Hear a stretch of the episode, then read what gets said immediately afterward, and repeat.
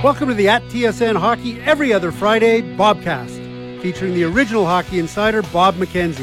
Hey, that's me, answering your questions on hockey or just about anything else, within reason, of course.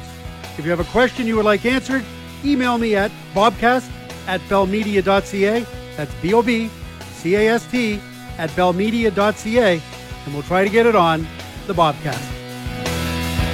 We were a blowout of wicked proportions,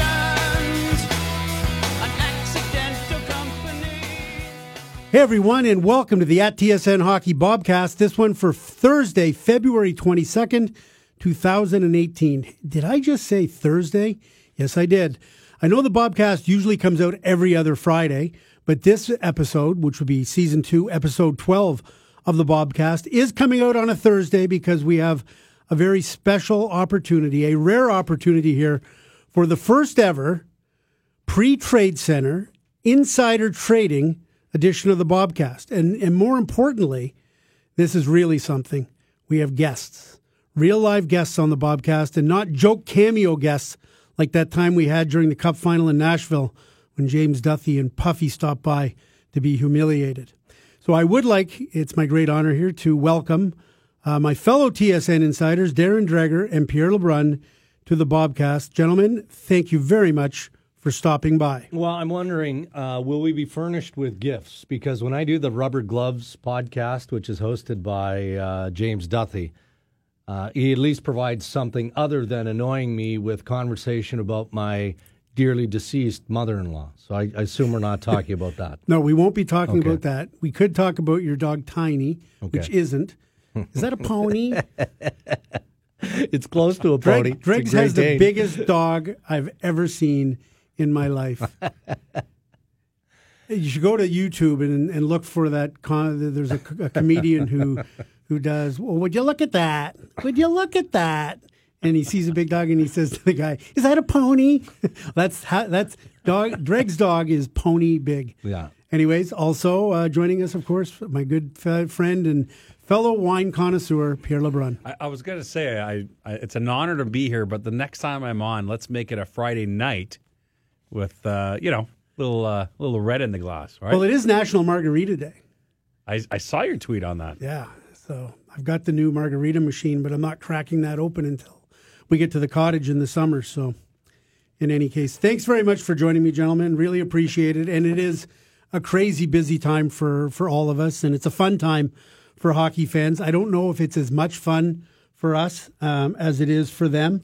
But so let me, before we get into the nuts and bolts, and we, we some of the things we're going to talk about today, every Canadian city, we're going to drill down on what they may or may not do by the deadline. All the big names, we're going to drill down on whether they're going to move, and maybe even during the Bobcast, you never know. There's lots of talk lately coming out of New York about the Rangers and which of their rentals might be on the on the verge of moving. So hopefully uh, by the time you're listening to this, not all the news is broken. But in any case, back to the question at hand. Uh, Dregs and Pierre, how much do you love or hate this time of the year? Uh, I'm closer to love than I am to hate. And uh, the reason is, you know, I'm pushing fifty, and it's tough to get the juices flowing. And this is the one time of the year where the juices legitimately flow. The adrenaline gets hyped up. I mean, we collectively work as a team, which is great because, you know, of course you take individual pride in breaking stories, but how we break stories collectively is uh, always a fun part of the uh, process. Um, and, you know, we work in an environment through what? three hundred fifty days of the year where it's so vanilla in the National Hockey League now because of the salary cap and the other mm-hmm. restrictions on clubs and general managers that this is the one time a year, obviously around the draft and July first are the other times, where you actually get some meat on the bone and you can speculate and you can break news, and it's tough otherwise in the league. I was going to say, I like this time of year more though, since I started working with you two than competing against you. I can tell you that. But, um, you know, it's not a love-hate for, thing for me. It just is. It's the job, and it's why I actually got into the business. You know, as a kid, I loved knowing when the next trade was coming, and I loved being the first one to tell my dad we got home from work. I just I always loved that part of it, and that's why I do it. But I, I tell you, you mentioned around the draft on July first. It's interesting how that part of the year has become – as big, if not bigger, in terms of blockbusters and impactful moves. The problem is it's not on one specific day. Yeah. You've got about a four-week window there where the likes of, over the years, Subban and Weber and Taylor Hall and all these guys have been dealt. And more to come this summer, boy. I think yeah. it's going to be a big summer. And, Dregs, you mentioned you're you're pushing fifty. Well, I, I pushed right past sixty. Um, on the verge of being well past sixty. I'll be sixty-two this year. And so, yeah, I, I love hate. You guys love it. Um, some days I hate it. I guess I guess what it really boils down to is we kind of do the same job all year. I mean, what we do this week leading up to Monday is yeah. no different than what we do in September, October, November. It's just that there's more people doing it, and it becomes that much more difficult to do. And it is more like shooting fish in the barrel because there's there's so many more mm-hmm. more targets to have. But I I don't know about you guys, but when I phone a general manager at this time of the year, I, I have a like a mental image of him looking at his phone and like the thought bubble coming out. He sees Bob McKenzie or Darren Dreger or mm-hmm. Pierre LeBrun on his phone, and he's like, I do not want to talk to these assholes. I do not want to talk. And it, it just kind of makes me laugh because it goes to voice. It usually rings like five times, yeah. and you know by the fifth ring, it's going to voicemail. And nobody ever leaves a voicemail anymore. I, I know I don't. I don't know. No, you, you guys no, don't leave voicemails, no. do you? Voicemail no. is like so. Now, I should point out, I actually, I forgot to mention, we have a neutral observer in here today. The Quizmaster is in a non-speaking role here. Um, just Which trying is to perfect. Yeah, you know, I was going to say that's yes, how we like no, him. He has no input Rare. here. He has no input here. But um, he'd be the kind of guy that would still leave voicemail. He does. I it, get one every day. Yeah. Like nobody leaves a voicemail. He uses a pencil and he leaves voicemail. So, I got a call this morning at seven forty. Yeah. So, I mean, Honestly. our days are long enough, Honestly. right? Like sixteen-hour days this time of year. But apparently sixteen isn't good enough for the Quizmaster. Some of us were watching the women's gold medal game until two thirty a.m. Okay, you were too. All right. Lack of sleep. I'm impressed. Anyways, back to the point. That I, I just laugh knowing that the general manager, because the, there's a there's an inverse relationship. The closer we get to the trade deadline, the more information we need to get, and the less people want to talk to us. Like the G Ms are great, and they talk to us a lot, and other people in other in, in, in all levels of organizations, they'll talk to us. But the closer it gets, it's like I, yeah. we, I always call it dark side of the moon. The closer we get to the actual three p.m., you get further and further to being dark side of the moon, where you're basically cut off at a time when you need when you really well, need that information. The other thing that's a concern, and just about our jobs, and it's nature of the beast, there's nothing to do about it, is that we. Because because of Twitter, because of the interweb, which I didn't used to have to deal with a long time ago, we we literally end up doing play-by-play of negotiations. And so what you end up with is what we ended up with yesterday. So we we we reported the news that the Ottawa Senators now, more than ever, really for the first time, are actively engaged in talking to teams about Erik Karlsson. And so we put that story up, and I don't often spend too much time on my mentions on Twitter, but I did this time to just to see gauge the reaction of Ottawa fans. And the number of times I got, oh, clickbait, clickbait. And I'm like, yeah. it's not clickbait. We couldn't have gone more out of our way to say, we have no idea whether this is going to happen. It's probably not going to happen by Monday. Right. But here's what's happening. This is news. And people laughed and made a joke about, well, we say it's fifty-fifty, Erik Karlsson between. Oh, well, everybody's fifty-fifty. No, they're not. Sidney Crosby's not fifty-fifty. Right. Malkin's not fifty-fifty. McDavid's not fifty-fifty. But Karlsson is fifty-fifty. And, and Erik Karlsson wasn't fifty-fifty two weeks ago. No. Well, so, three days ago he wasn't yeah, fifty-fifty. I'm just saying, I mean, that's exactly it. That's yeah. the news. And and the hardest thing, I think, more than ever in, in the world where social media wants instant gratification and instant judgment and polar opposite reactions, is it's the hardest story to explain is the gray as opposed to the black or white. And that's what Karlsson is right now, is the gray. Well, that's what everything is. That's what all these things are. People yeah. want you to say, Karlsson's going to be traded. And they want you to take a stand. Take a stand. Is Karlsson going to be traded or not? Well, maybe, maybe not. And if you say if you say yes and you're wrong, they'll say, well, you're an idiot. You don't know anything. If you say no and it's yes, you're an idiot. You don't know anything. Or if you report exactly what is going on at the moment that it's going on, to the best of our ability, what we think, what we believe to be the case, and and we're usually pretty pretty reserved in how far we go out on a limb to report something. Mm-hmm. You know, reporting that they're actively engaged in trying to trade Erik Karlsson, that's a news story, not clickbait. No, but see, even the seasoned Bob father learned something in this process, and that is, why are you reading your mentions? Yeah, exactly. I was going to say. I do that only occasionally. Well, stop it. Exactly. Because it's frustrating. I, I did the same thing this morning, and it was, again, uh, similar in terms of the... the The, the conversation piece of Erik Karlsson, is he or isn't he? And I got the same response. Like, they're like, well, you know, you could have said that a month ago and you'd have been as accurate as you are today. No, so there's true. no sense even no. bothering with it. Something has definitely changed there for sure. Exactly. Anyways, um, my goal today is to to radio one of you guys. Yeah. Now, Dregs, for, for our Bobcast listeners that aren't familiar with the concept, what exactly is getting radioed? Okay, well, I'll give you a great example um, because all of us do Montreal radio in some way, shape, or form over the course of the week. And, um, you know, on more than one occasion over the past several months, the theory of Marc Bergevin just keeping his powder dry and going out swinging on John Tavares, if John Tavares gets to free agency, has been discussed, mm-hmm. right? I mean, you could conjure up the idea that that's exactly what Bergevin uh, would want to do and, and will probably do. Um, so even though you talk about that in a in a just a real grand sort of possibility, potential pie in the sky type of scenario, it often comes back again either on Twitter or other varying forms of social media. Darren Dreger says the Montreal Canadiens' sole focus is to sign John Tavares as an unrestricted free agent. So I, I didn't say that. I can conjure up the idea if he goes to free agency. We've all been down that path, but that's what getting radioed is. It's normally, you know, a, a segment of what you've said on radio that is then either edited and clipped, isolated for sure, and then there's a very gratuitous headline that is attached now, to it on Twitter. Having said that, are there occasions, because I know there are, yes, where you radioed yourself by saying something? Wasn't there one recently? Where you oh, went probably. on, I forget what it was. Uh, it was a, it was just a couple of weeks ago. You went on and said something, and I looked at it and I'm like, oh my God.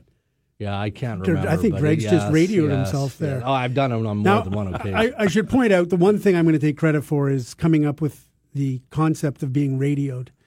Um, and in fact, because I did it to myself, it wasn't, I, I can't blame anybody else for it. Happened during when Mike Babcock was deciding whether he was coming to Toronto or not. And I went on, I believe it was Montreal radio, and basically just gave an opinion uh, and said, well, you, you know, everybody knows he's not coming to Toronto.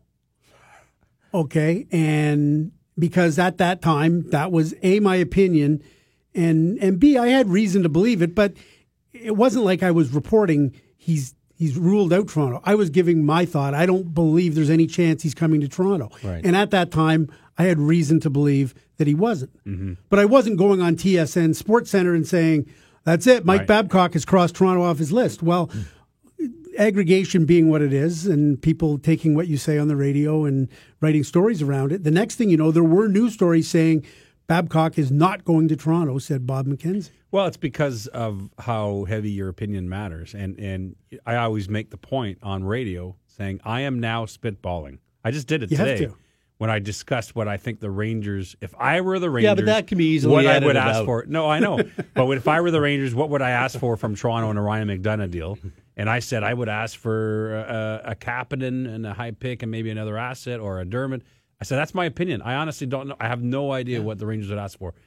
But it's important to provide context when you're giving your opinion as opposed to when you're sharing information that you've gotten from a source. But two different things. And yeah. I think it's hard for the three of us sometimes to go into the opinion game, especially at this time of year. That's what you got to be careful of. But that's the beauty of radio, though, right? And and we're all guilty of it. There is a feeling or a sense of freedom when you're having a conversation Free on radio. Free-flowing conversation. that, that never applies when you're staring into the camera or you feel the bright lights of television, right? I mean, we drive yeah. the Quizmaster crazy because we have conversations like this, but we're not willing to go to those lengths, per se, Um, you know, when either in insider trading, because people come to us in that mm. three, four minute block and they one hundred percent want the facts. See, they don't we, want the we, speculation. We should give the people the, the next worst thing to being radioed is getting bannered.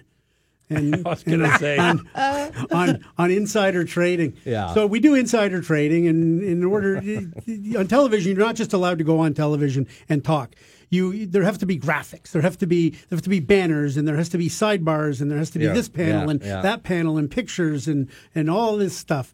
So before we go in, we have to say, well, this is what I'm talking about, and then they have to put a banner together. And the Quizmaster has an has the ability to come up with a banner that you know that if there's some guy sitting in a bar and he just reads that banner and doesn't hear what you're saying, he's absolutely convinced that you just traded Sidney Crosby right. to the Anaheim Ducks. Well, it's like reading the headline on an article but not clicking on the article. I mean, that's that's the same yeah. concept, right?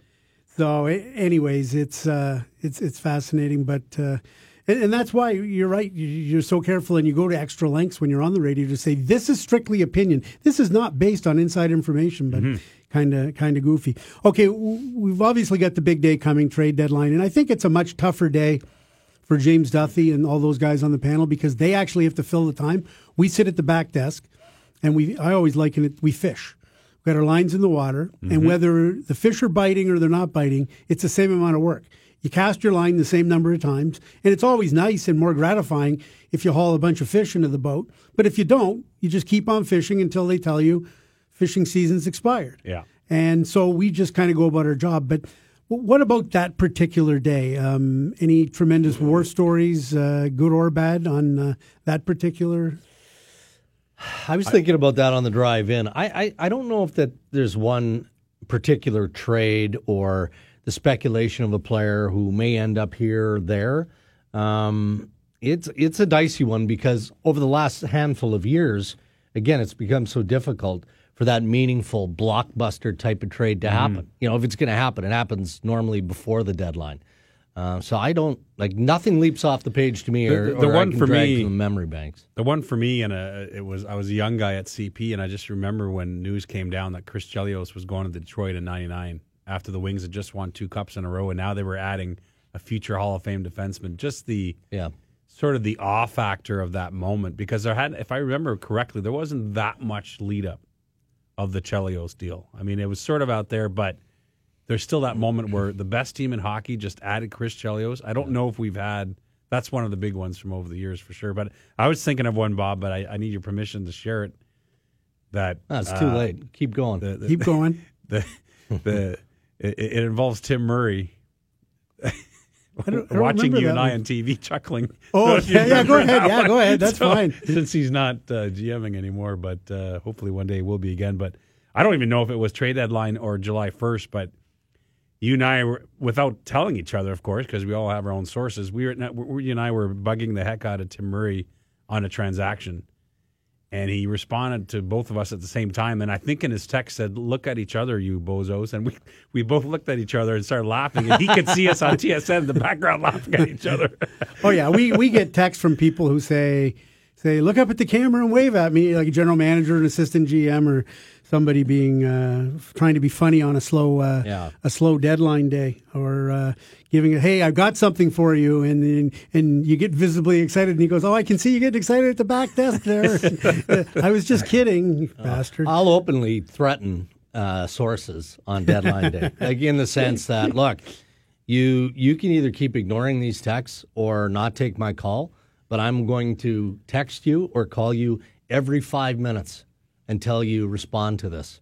And normally... How's that work get, for you? Nah, not bad. Not bad. You get the you can get the response eventually. I'll tell you one thing. I spend the next day texting every single source, thanking them and apologizing, basically. That's what the day after the trade deadline yeah, is. Yeah, there is a lot of apologizing after well, and, for being and, a and it's in genuine. The ass. It's genuine. Yeah, absolutely. Because we, I mean, we, we do have to push the limits, and everybody in our business does the same thing. Do but. you tell each general manager that they're the greatest? No. Uh, I it, said it's, it's genuine. It's, it, it's actually amazing what it's become. I mean, yeah. you know, and it, it, it's it's obviously jumped the shark a long time ago. It's it's silly on one level, mm-hmm. and yet it's not silly because people watch. The the numbers are ridiculous. Yeah. Um, it, do, do you remember when it really? Like, I don't know if it was a Sven Butenschon trade years ago. That was, I mean, wasn't it? Well, he was with Pittsburgh, but he was a minor leaguer at that best. Was the first trade of the day. And it was like eight, we, eight in the morning. Well, it was or ten something or something. Like. Yeah, I forget. It might have been eight or ten or whatever, but it was it was, and we were waiting for, what was the big trade we were waiting for that year? Was it was it Lindros? I think it might have been. Pretty sure it was a Lindros trade uh, or something along those lines. And uh, and the uh, Dave Hodge had the famous line about, now we know who's won the Sven Butenschon sweepstakes. Yeah, but that got, I mean, back then, it, it you know, it, there was at least some civility to it. You know, you'd cut in with an update, and it would be you well, and a host, I, I or can, it'd be somebody. I, now it's... The only reason I know this is because our P R department put out a press release. This is apparently the eighteenth year that we've had oh, really? a Circus? trade deadline oh. show. And, and honestly, I and whether it's the... Hockey Insider version of P T S D, I don't remember very many of them at all. Hey, it's like so especially, funny you say that. Especially the early ones. I mean, you know, I what I remember is not having a show. What I remember is being at our old studio on Shepherd Avenue in Toronto, and myself and Gord Miller. We, that was it. The, we would we would come into work, and we would know it's the trade deadline, and we would try to get information. And we used to, T S N, during the day, the T S N daily programming used to be like Bob Azumi's fishing and darts and, you know, motoring, whatever. You'd break in with an update. And and there would be half uh, uh, updates on the half hour. Jim yeah. Van Horn was our Sports Center host back then, and Jim would go on and do a sixty-second uh, or a ninety-second update every thirty minutes before the dart show gave way to the fishing show or whatever the case may be. And... So we would feed him information. If we got a trade, we would give it to him, and he would do it on the half hour. Um, then it started to evolve a little bit, and it said, they said, well, you know what? If if we've got something big here, if we got a big trade, we'll just break into the programming, and we'll put Jim up right away.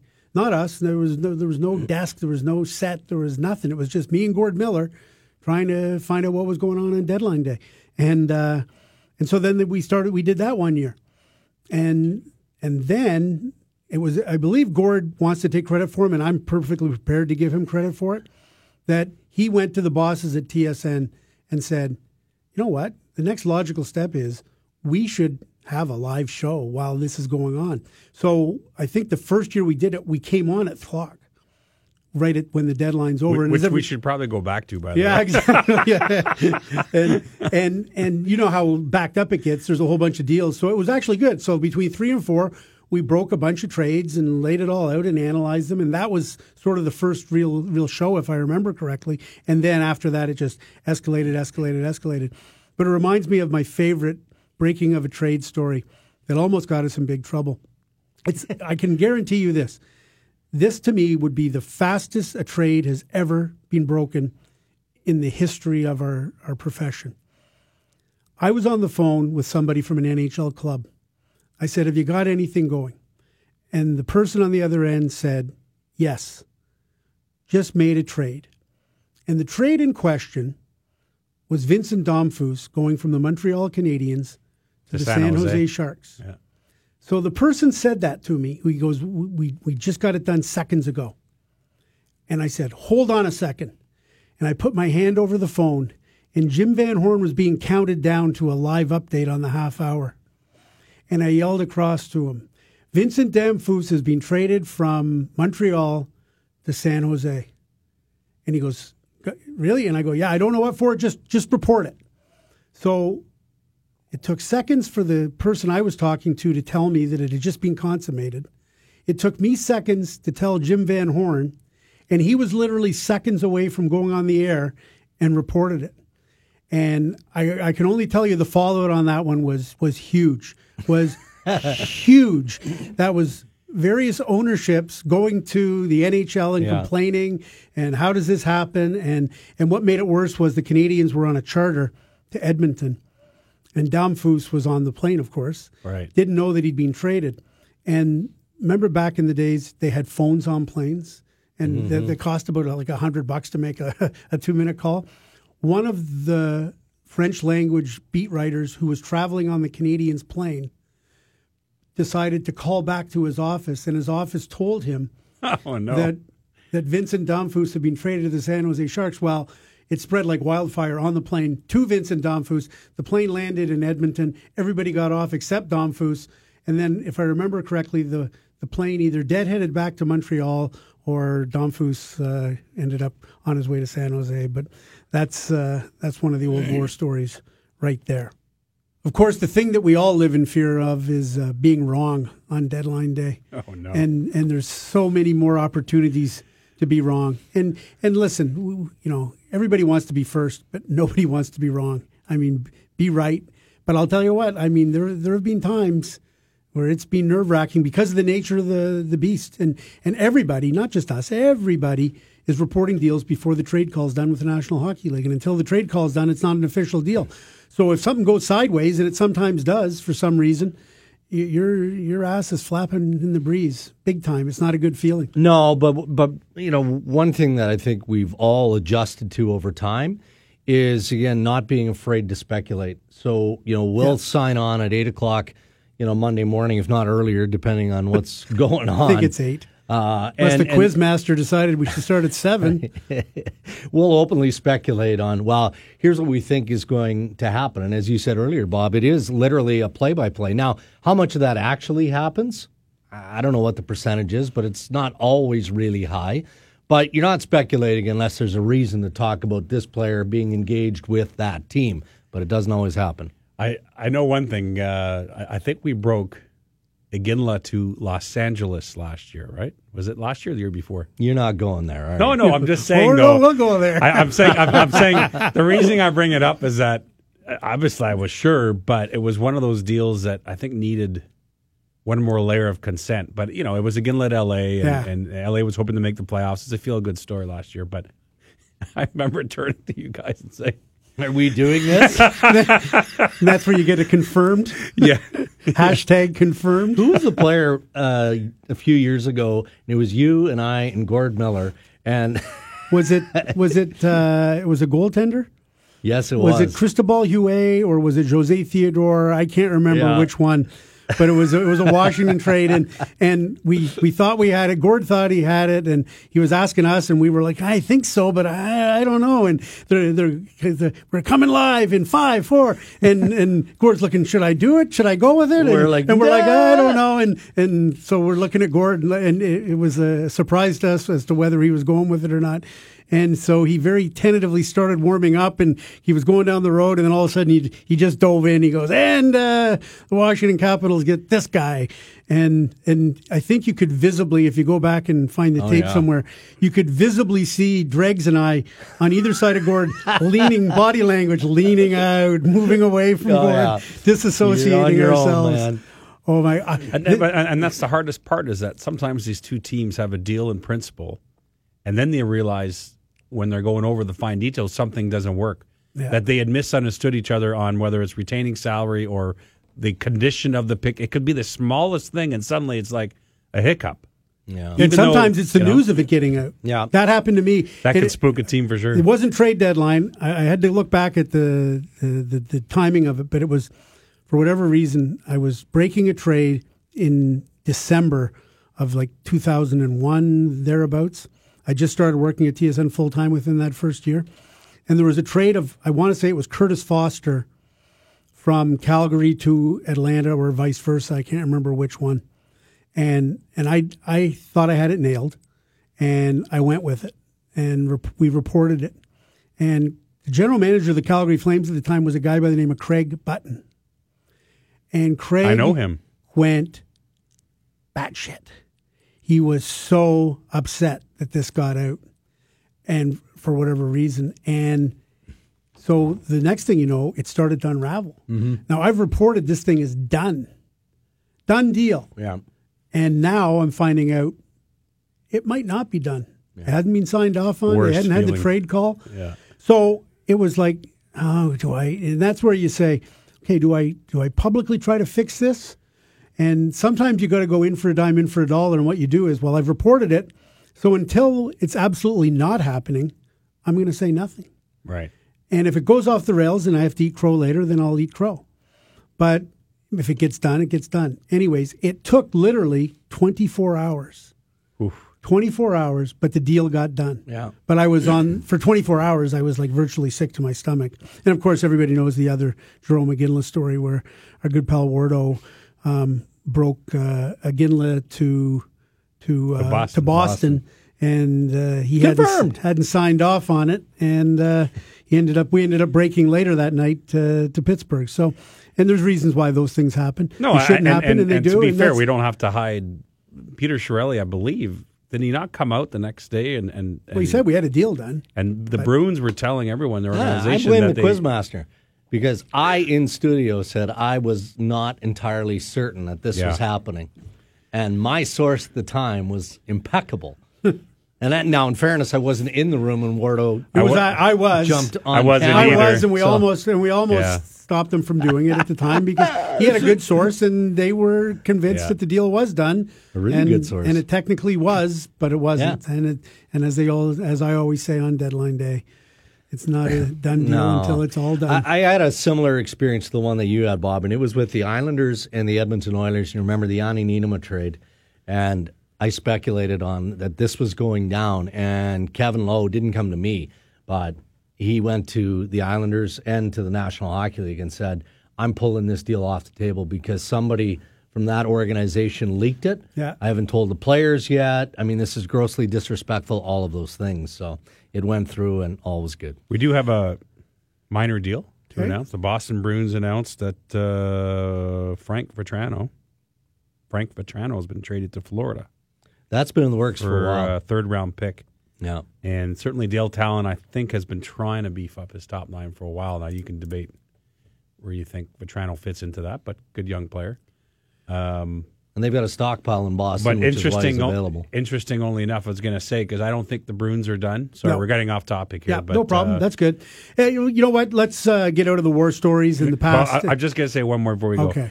Lou Lamoriello is the G M that will scare counterparts and people involved in deals. And the best story I'll never forget is is uh, Corey Schneider to New Jersey on draft day in New Jersey. Yeah. No one got a sniff of that deal. That got announced on the microphone by Lou Lamoriello in his own draft.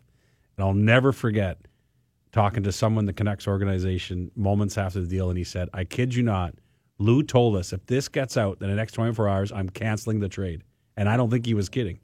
So that's a, an example of what, you know, you're talking about. Well, let's try and ruin Lou's day. Four hours. All right. Um, let's. Uh, speaking of Canadian teams, let's do a quick uh, cross-Canada check-in here. I'll call out a team. We'll go west-east, and you guys feel free to jump in and uh, random thoughts, and we'll try and zip through this pretty quick. Vancouver Canucks. Who's got what here? Well, first of all, a lot of speculation about Edler. I do not believe under any circumstance that the Canucks will go to him and ask him to waive. I think there's too much respect there. And they're just not going to go to him. Oh, and I should point out, as of this moment when we're doing this, which is right now, will be two forty-eight p.m. Eastern time on Thursday, February twenty-second, th- there have been some reports that Tampa was interested in Edler. I do not believe that Tampa has spoken to Vancouver about Edler to this point in time. Right. And again, I don't think that uh, Canucks G M Jim Benning would ever go to Edler and force him into that kind of decision. They're going to respect the no move. He's played well of late, et cetera. The other guy that people were wondering about is Kristanov.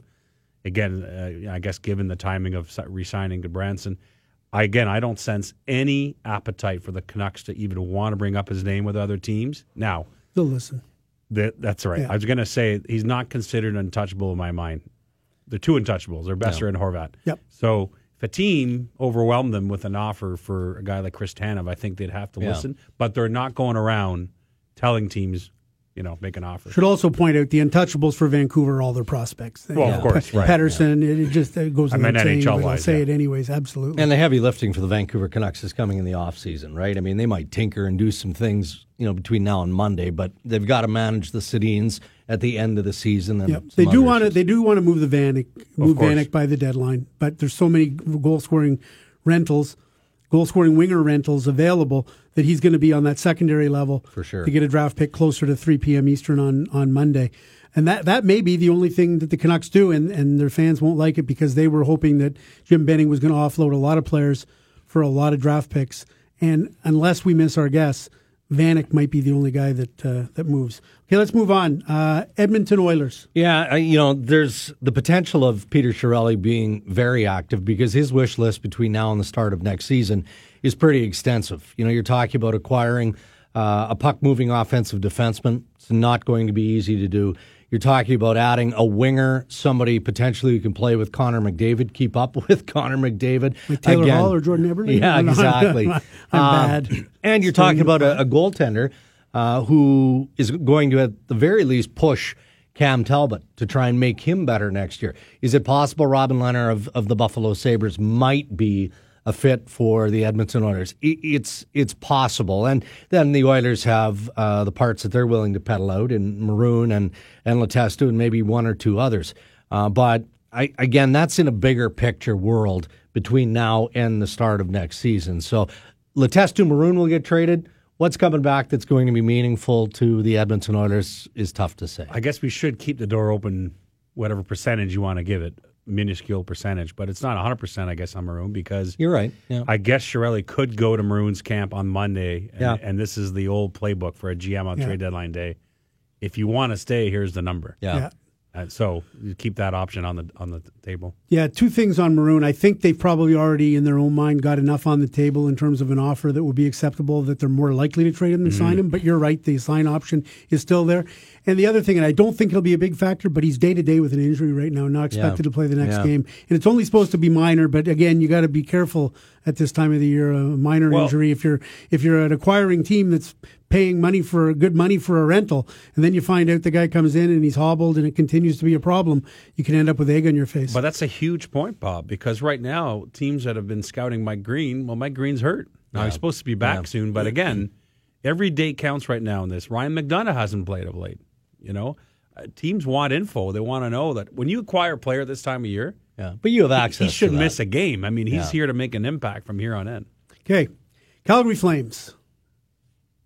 Well, I mean, Calgary's interesting because they're in a bit of a funk right now, um, and perhaps there's elevated pressure on Brad Treliving to do something. I mean, Jaromir Jagr is no longer part of the organization. They brought him in for a purpose, and that was to build on, on what they needed offensively. They've got Versteeg coming back probably closer to the middle of March, uh, but it feels like they need something before that. And I know that they've expressed interest in Mike Hoffman. I know that they've got interest in Zach Smith from the Ottawa Senators. The issue for the Calgary Flames, though, if they're trying to get in on deals like that, is they don't have the draft picks, a first or second, so then it gets complicated. Yeah, and we reported this earlier a couple of weeks ago. John Gillies, the goalie prospect, is an intriguing name to, to, to file away, because if you don't have a first or a second round pick, you have to have a way to make deals. But it may have to be more. And what I will tell you is this. I don't know if they would trade Sam Bennett. Uh, they've protected him for a long time with teams trying to vulture him. But if you're going to make a sizable deal for a top six forward in the next four days, that may be a name internally that the Flames need to start debating. Again, I don't know. I don't think they want to move him at all. But if you're going to get in on the Mike Hoffmans and Max Pacioretty's of the world, or Alex, Alex Galchenyuk, whatever hockey deal is out there, non-rental, I think you're going to have to start to ask yourself, do we have to think of putting Sam Bennett out there? But I I'm think you still need a draft pick in that, with all due respect to Sam Bennett. Right. Right? If yeah, you're if, acquiring Pacioretty or But if you start Hoffman. to put, uh, and, and this, again, we're we're probably not radioing ourselves here, but we're podcasting, we're or bob, bob, bobcasting ourselves here. But I mean, if you if you include Gillies as part of that. Maybe. Now, you know, if if you're doing a deal where it's Bennett and Gillies for a goal-scoring winger, that's much more attractive, say, to Ottawa than it would be to, say, Montreal. Right. For the simple fact, you know, that, you know, yeah. you, you, you the know, Habs are set a potential stud goaltender yeah. in Gillies, or, well, mm-hmm. he's certainly six five, six six, whatever he is, um, that, you know, potential goaltender of the future might be good currency. Yeah. But you're right, Dregs, they, they, they don't, they're not equipped to, as well equipped to do it. But, but I would think Sam Bennett would intrigue them. Yeah, I think you're right. Let's not kid yeah. ourselves. No, young center who hasn't gotten it going the way. I assumed he'd be a he'd be a high impact player. We saw him that playoff year. Yeah. We were in Calgary yeah. against Vancouver the Tremendous. year the, the year Hartley's team made the and, and, and that was a year where he came off shoulder surgery yeah. or whatever. Hartley played in junior hockey, came up at the end of the junior season yeah. and was dynamite. And I thought he was going to be yeah. uh, basically a star number two.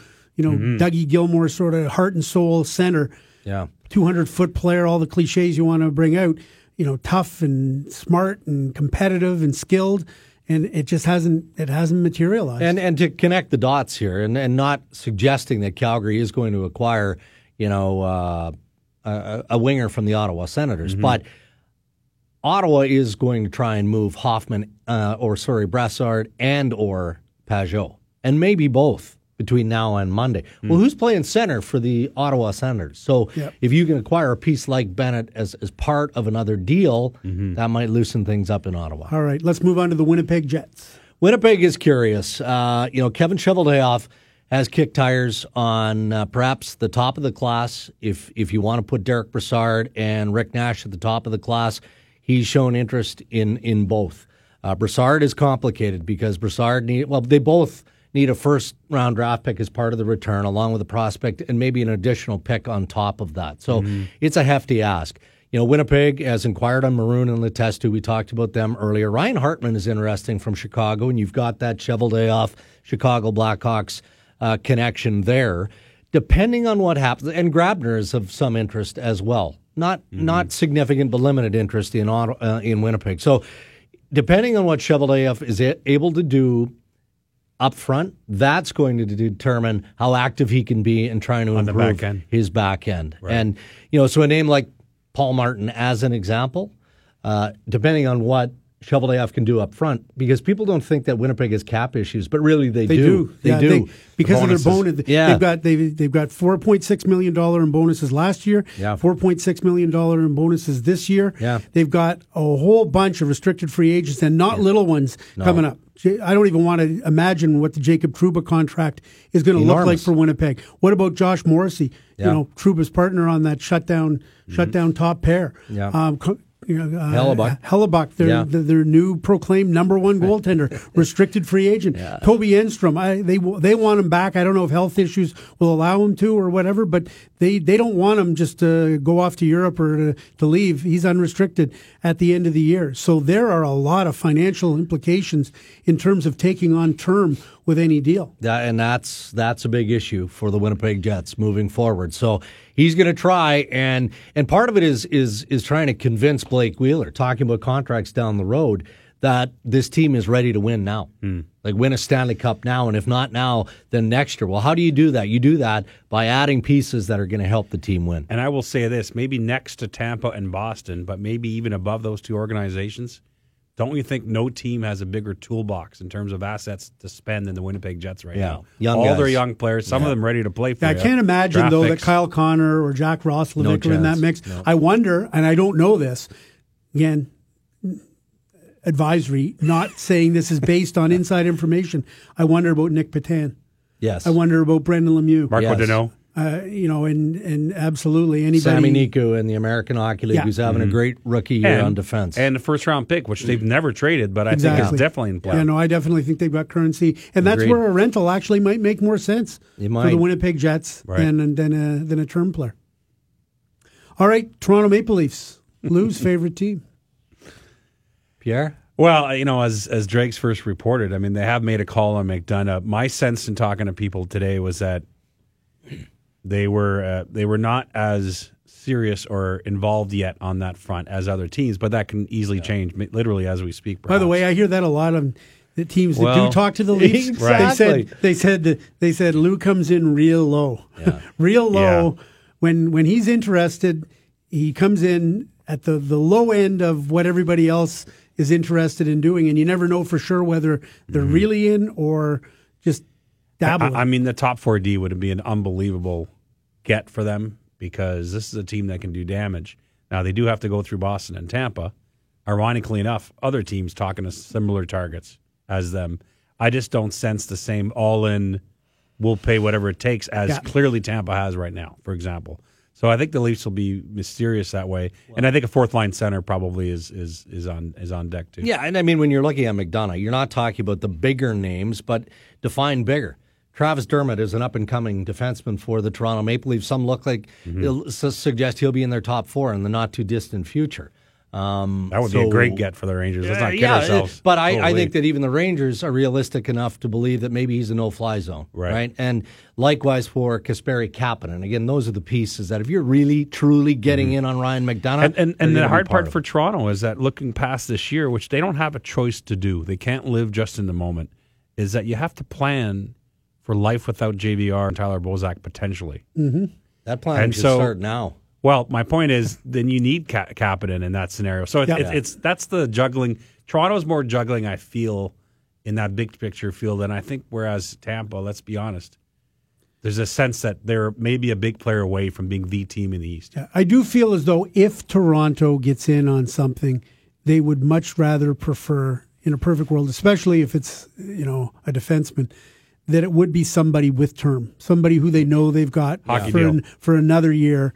And as opposed to, you know, maybe on the fourth line center, they have to take a rental like they did with Brian Boyle a year ago. Mm-hmm. Um, Which is why McDonagh would fit the bill. I don't know how far they'll go on that. Yeah, but, yeah. yeah. So, but, you know, and then people will make the argument, yeah. are they better off just letting things evolve for another year or two and moving Dermott up the lineup, seeing where Liljegren um, fits in, Liljegren fits in um, after some time in the minors? And is Andrew Nielsen a player or not for, yeah. the, for the National Hockey League? And, and just let the group continue to evolve the, without or, giving up assets. The organic growth of yes. the team. And and I, I think that's the way to go myself, but there is a strong counter argument, which is based on the twenty ten Blackhawks winning when Toews and Kane were making entry-level money, which yeah. is the kids are still not getting paid right now in Toronto, and it might be your last year with a third line that has a Bozak and J V R on it.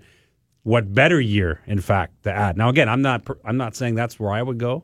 I think the organic growth makes more sense, but Yeah, there yeah, is a nice debate there. Yeah, you're you're one hundred percent right, but the organic weight doesn't make sense if that's what you're going to do, because if you believe in the evolution of the Toronto Maple Leafs and slow playing it and not going out and adding Ryan McDonagh or a significant piece, mm-hmm. you know, I, I, I, I pulled a page off Bob's playbook, and I contacted a couple of general managers today, just specific to James Van Riemsdyk, and I asked, what would the market be for James Van Riemsdyk?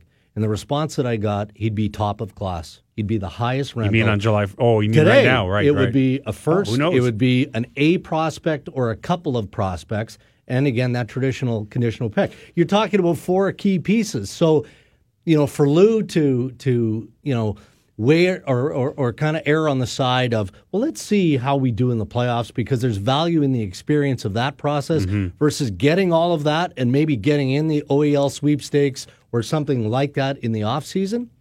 That's curious. But, of course, keeping, keeping J V R might mean you win a round or two. Maybe. Because of his contribution.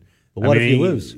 Yeah, well, you don't know that. I just think the Leafs are I, I just think the Leafs are a really good team right now. And I, I don't know how good they are, and it, and we've said it over and over. You got to go through, potentially got to go through both Boston and Tampa just to get out of the division. Yeah. Just to get to the conference final. mm-hmm. And and that's that's tough sledding. So, but I've I've had this feeling, and, and I could be way wrong, and maybe I'll be proven way wrong by Monday at three p.m., but I've never, ever felt like the Leafs are in the mode where they're going to move any of their rentals, that that J V R, Bozak, and Komarov are all non-starters. Yeah. No, I, I mean, Komarov's now a fourth-line player, but I still think Babcock would think that his greatest value mm. is yet to come, that he's a playoff-type performer. And one of their leaders. And uh, that, that that would be something, you know, he wouldn't want to be without yeah. in the playoffs. So from the Toronto end of things, I'm not sure what they'll add, but I'm as confident as I can be, and which isn't confident at all, to be honest, at this time of the year, that they're not going to delete. Okay, hold on. I just want to make sure I quote you right. Toronto is not going Radio. to delete. Yeah, exactly. Radio. That was an opinion. It means nothing. I'm an Spit idiot. Spitballing. Yeah. Just spitballing. Okay, uh, let's skip over Ottawa for a second for obvious reasons. Let's go to the Montreal Canadiens. What uh, what's Marc Bergevin got on the go here? Well, probably not as much as he would like, because they, they're they're true. Or his fans. Well, I mean, it, it's usually when you're low in the standings, you want to peddle all your U F As and get stuff for it. He only has one. It's Thomas Plekanec. And that's a tough one, because emotionally that's that's a guy who's always played for the Habs. He only wants to play for the Habs. But I think at the end of the day, they deal him to the highest bidder on Monday, because the center rental market's very thin.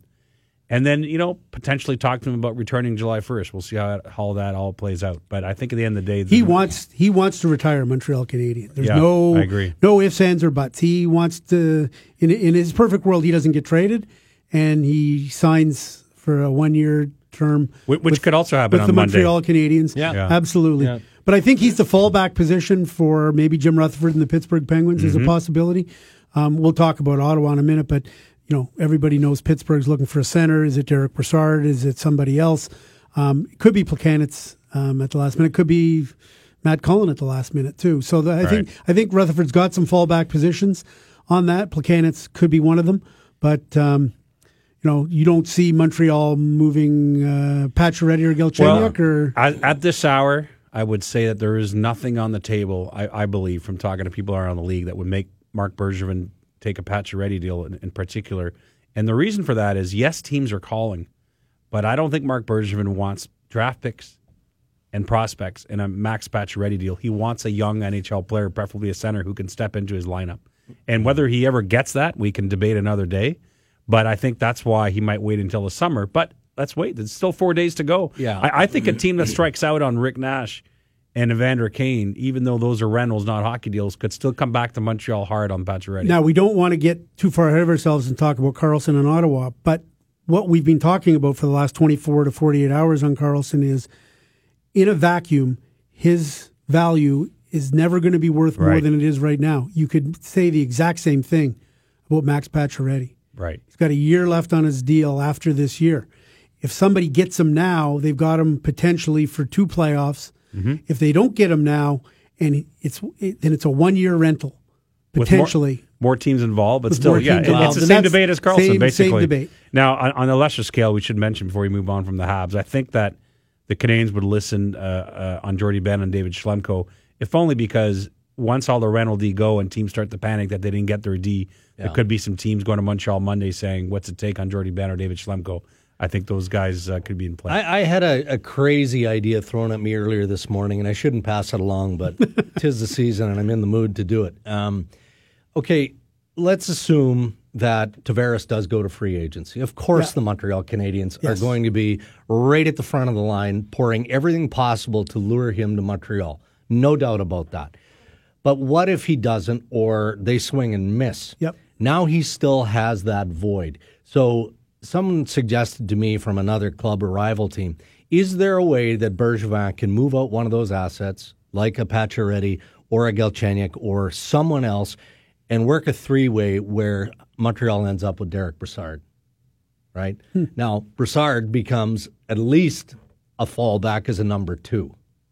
Now, I haven't, I'm not connecting Montreal to Ottawa directly, but but you those are, this are the, is this is the, the the mother of all spitballs. It is the mother of all spitballs, but in theory, it makes some sense, right? Because, you know, if if you're not making the move, Pacioretty, for something that gets you back a young center in return. Name another center on the market. Uh, I mean, Max Domi is potentially in play. We've speculated on him from the Arizona Coyotes. But more and more I dig on Max Domi, more and more I'm told he's a winger. He's not a center, even though he's playing center. And so, the last I heard on Max Domi is that uh, whatever, uh, a week ago we were hearing all sorts of Max Domi talk. The word out of Arizona as recently as last night was Nothing, no. nothing and, going and, and on. And Montreal was one of the teams, by the way, yeah. that spoke to Arizona. Yeah. But now, just for what that, and as I said, we do play-by-play of this stuff. It changes on a minute-by-minute, hour-by-hour basis. Yeah. But as of Wednesday night, I can tell you that the feeling in Arizona was there's zero happening on uh, Max Domi. Uh, back to Montreal for one second. Not great news on Shea Weber. No, it's not. Um, you know, obviously he's. He's gone through a couple of specialists, the most recent being uh, Robert Anderson, who uh, actually is uh, based out of Green Bay, Wisconsin, and he works a lot with not only the Green Bay Packers, but the N F L in general. He's the surgeon that did the surgery on Erik Karlsson. So he specializes in in the foot, the ankle, that area. So the original break, I'm told, that, uh, that Shea Weber suffered, you know, either he came back a little too soon initially, or maybe he didn't allow treatment properly initially, because he's a warrior, right? And there was tendon damage that was done in that process. Um, so they didn't catch that until very recently. So he requires surgery uh, in Wisconsin, probably very early March, and it's going to be a tricky procedure from what I understand. You know, they're going to go in, they're going to check on the tendon to see whether or not the tendon can be repaired, how best to repair it. Um, and there's also the possibility that maybe they've got a you know, uh, uh, do a, a form of transplant on that tendon. So, you know, the Montreal Canadiens are optimistic that he'll be back and ready for training camp, but the bad news short term is that he's done for the rest of the season. I mean, no one would ever admit this, but let's face it, for the Canadiens, it's all about Darlene right now, too. Now, that has this got nothing to do with it. Clearly, No. Even if they were in first place in the Eastern Conference, Shea Weber would be undergoing this procedure. Right. But I'm just that. saying, as a as a as an aside, though, I mean, they're not going to take any chances with anyone now in the uh, here on in. Yeah, you're right. The the, the moment the the word filtered out that Shea Weber is being shut down for the year, people without looking understanding, into it right. and understanding that he's having surgery that that could be really complicated and really complex and, and might impact them um, significantly. Um, that, oh, the Canadians are shutting him down because they want to tank. Yeah. So they get yeah. Rasmus Dahlin. Believe me, they want Shea Weber healthy oh, yeah. and, in exactly. the, and in the lineup. All right, let's move to the uh, final Canadian team. We got all the Canadian teams. I didn't miss anybody, did I? We haven't added anybody, deleted anybody? Uh, no, no? no. Okay, good. Got them all. Ottawa Senators. Who wants to grab this one first? Uh, I could start. Uh, obviously, we begin with Erik Karlsson and the watch there, and we've touched on it a little bit. Uh, I would say that there's no change. Um, it's a fifty-fifty scenario, which rankles some people. Um, but, you know, the reality is that there's a ton of interest in both conferences. You know, the West is slightly more than the East, which isn't surprising, probably suits Ottawa better.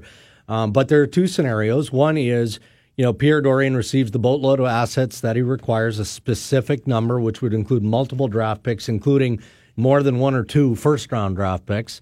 Um, you know, a couple at least prospects, and then some significant N H L pieces as well. That's scenario A. Scenario B is the team that's uh, willing to take on Bobby Ryan's contract, which expires in two thousand twenty-two at a seven point two five million dollars cap Hello. hit. And, yeah, gets a, a reduction in the ask, so the multiple pieces are still multiple, but maybe not as significant. And by so, the way, I should point out that the seven point two five million dollars cap hit for each of the next four years is is noteworthy, but he actually makes more. seven point five million dollars. Yeah. And and those teams that have players that they feel like are not earning their cap hit, yeah. they hate it when the actual money right. being paid out is yeah. greater than the cap hit, whereas some other guys, their cap or uh, their actual earnings are like a million less than what their cap hit is. And and look, I think it's important to note too, like there's no guarantee that Erik Karlsson, if he's traded between now and Monday, is going to extend with the team that he's traded Absolutely to. no guarantee. And, and yeah. that's a huge, has to be a huge issue for the team that's in the mix here. Mm-hmm. Um, but beyond Erik Karlsson, you guys can chime in on that, on that situation. I think Ottawa is going to be off the charts busy between now and Monday. And you think they're going to clear the decks? Brassard? I, I, all of them. Hoffman? Yes. Uh, Zach Smith, uh, Pajot, Oduya. Johnny Oduya. And the, the reluctance on trading both Brassard and Pajot is because now who's playing center for the Ottawa yeah. Senators? Gotta You've got to ice a hockey club here. Uh, but if Pierre Dorion gets what he wants, and a first-round draft pick is attached to a lot of those guys, certainly to Derek Brassard and Mike Hoffman, he's going to clear the deck. Okay, so let, let's go back then to the, the, the big fish, Karlsson. Whether he moves at this deadline or not, and I still tend to think it's less likely right. than more likely that he moves, is it sort of like, as the quizmaster might say, crossing the river Styx, that once you go across, there's no coming back? That that this is going to happen? But they can't try and they, sign him now this summer, even even if he doesn't move Monday is what you're saying. Yeah, that's right. my question. Yeah, I, I, I think that's fair. The, the only way... I guess that you you it is interesting when a season ends and everyone takes a deep breath, and this has been a very emotional year in Ottawa. Could there be a scenario in which Karlsson himself takes the lead and says, you know what, I really want to stay? I mean, I've thought this through. Is there any way that you would sign? Well, let me ask you this. Let me ask you this. Let let's say Dregs has got a good crystal ball, and let's say Brassard goes out the door, and let's say Um, Hoffman goes out the door. Zach Smith. And let's say Zach Smith goes out the door and future consideration come back. We'll have to obviously wait and see, A, if they go, and B, what exactly comes back. But if you're Erik Karlsson and you're looking at an organization that is not a cap team, don't expect that they're going to be a cap team. I don't think that Eugene Melnyk is, when he sits down and assume they're having a negotiation at the end of this year, he sits down and, and says, I, I, I find it hard to believe that Eugene Melnyk would sit down and say, you know what, Eric, whatever you want, ten, eleven, twelve, thirteen million, we're happy to give it to you. You're worth it. You're a franchise player. We love you. The fans love you.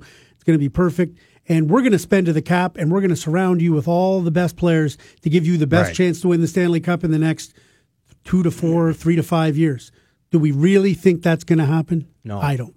Right. No, I don't I, think anybody. No, I, I don't think yeah. anybody does.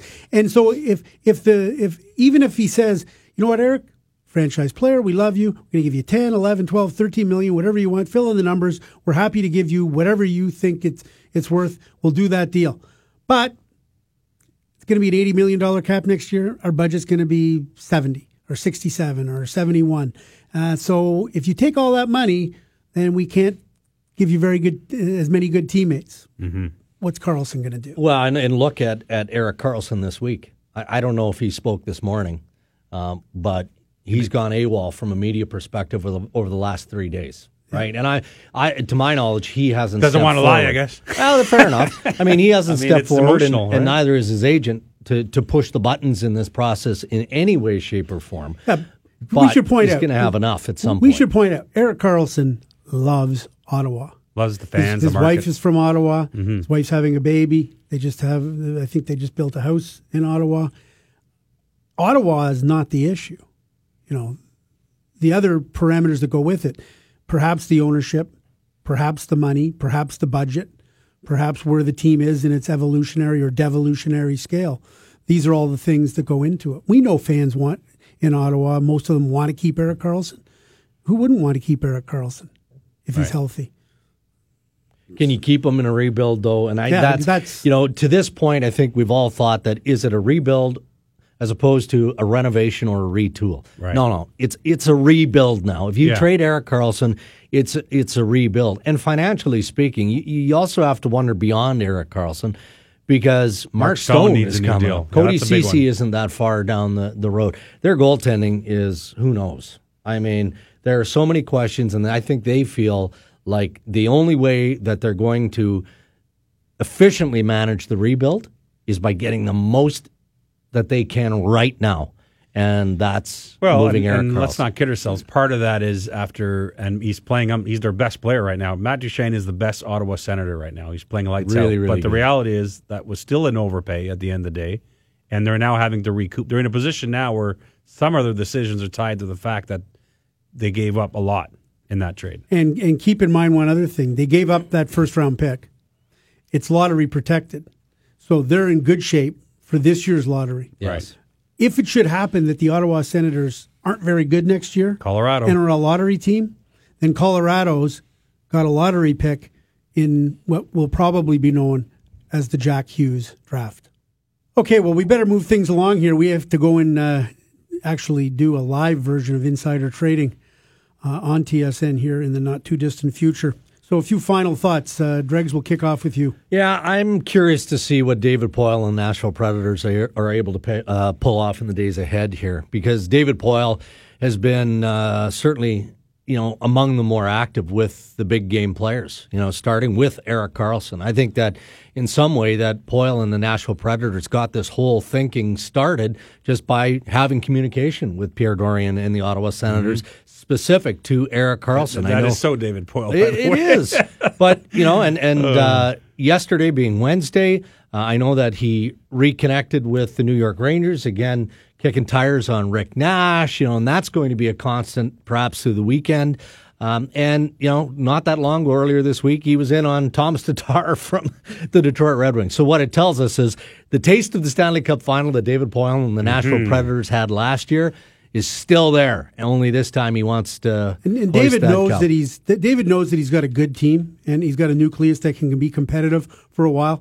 But he also knows the, the window's never been more open than it is right now. Yeah. And he's not getting any younger. No. And he's been around, and you know he's he's friends with all these guys, Jimmy Rutherford, Lou Lamoriello, all these guys. They've all won cups, and he's so and he'd be the first to tell you he's so envious of them, and he he. You know, if, if there was a prize for wanting to win the cup the most, David, just based on his seniority and his tenure in the league, would be right up there. And don't forget the division his team has to come out of. The for best sure. in hockey.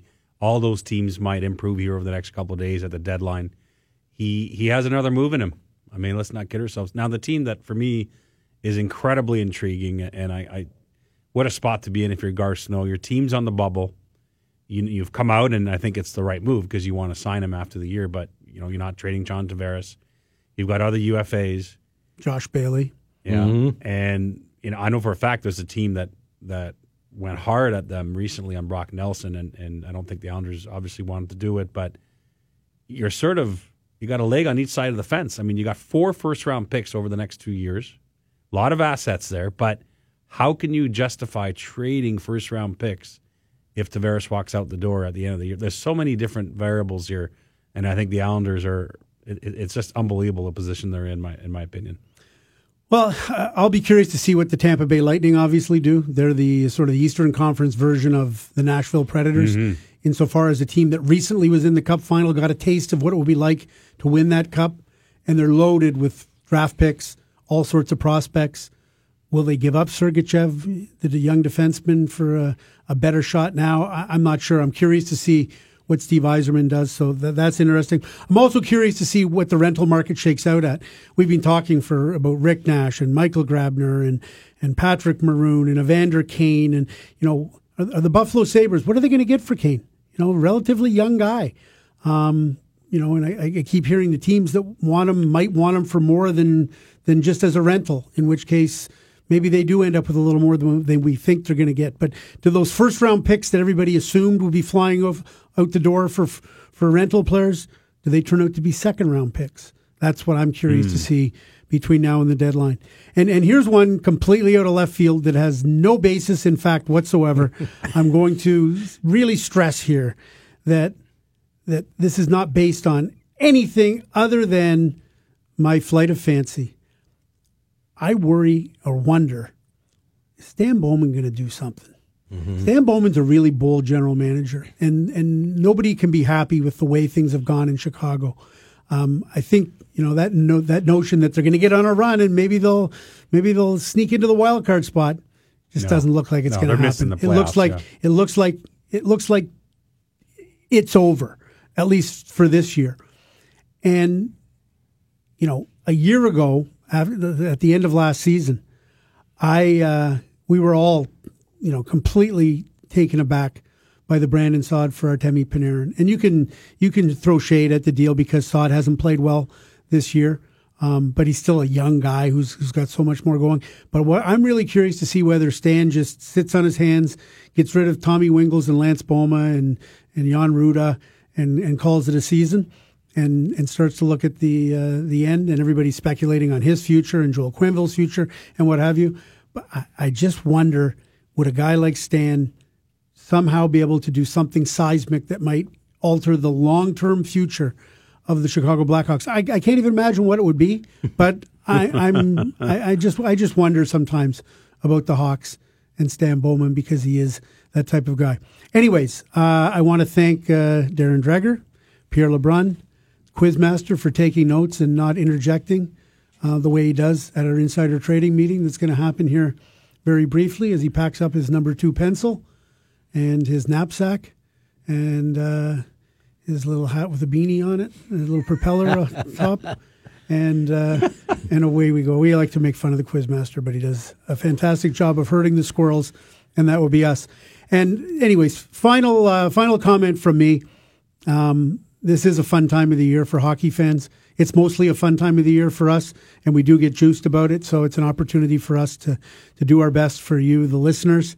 And uh, let me just say, without getting very maudlin here, that there isn't anybody that I'd rather do it with than, uh, than Dregs and Pierre and our entire team at T S N. The, the, the best part about T S N, and probably at the end of the day, the proudest we ever are of working at T S N, would be on trade deadline day and Free Agent Frenzy Day, the two days of the year when it's really a level playing field between us and everybody else in the business, and you can make a discretionary choice as to who you want to listen to, who you want to get your news from, and uh, historically, uh, that's been real positive for us. All right, Mulls, let's get this thing posted before everything we talked about is completely out of date.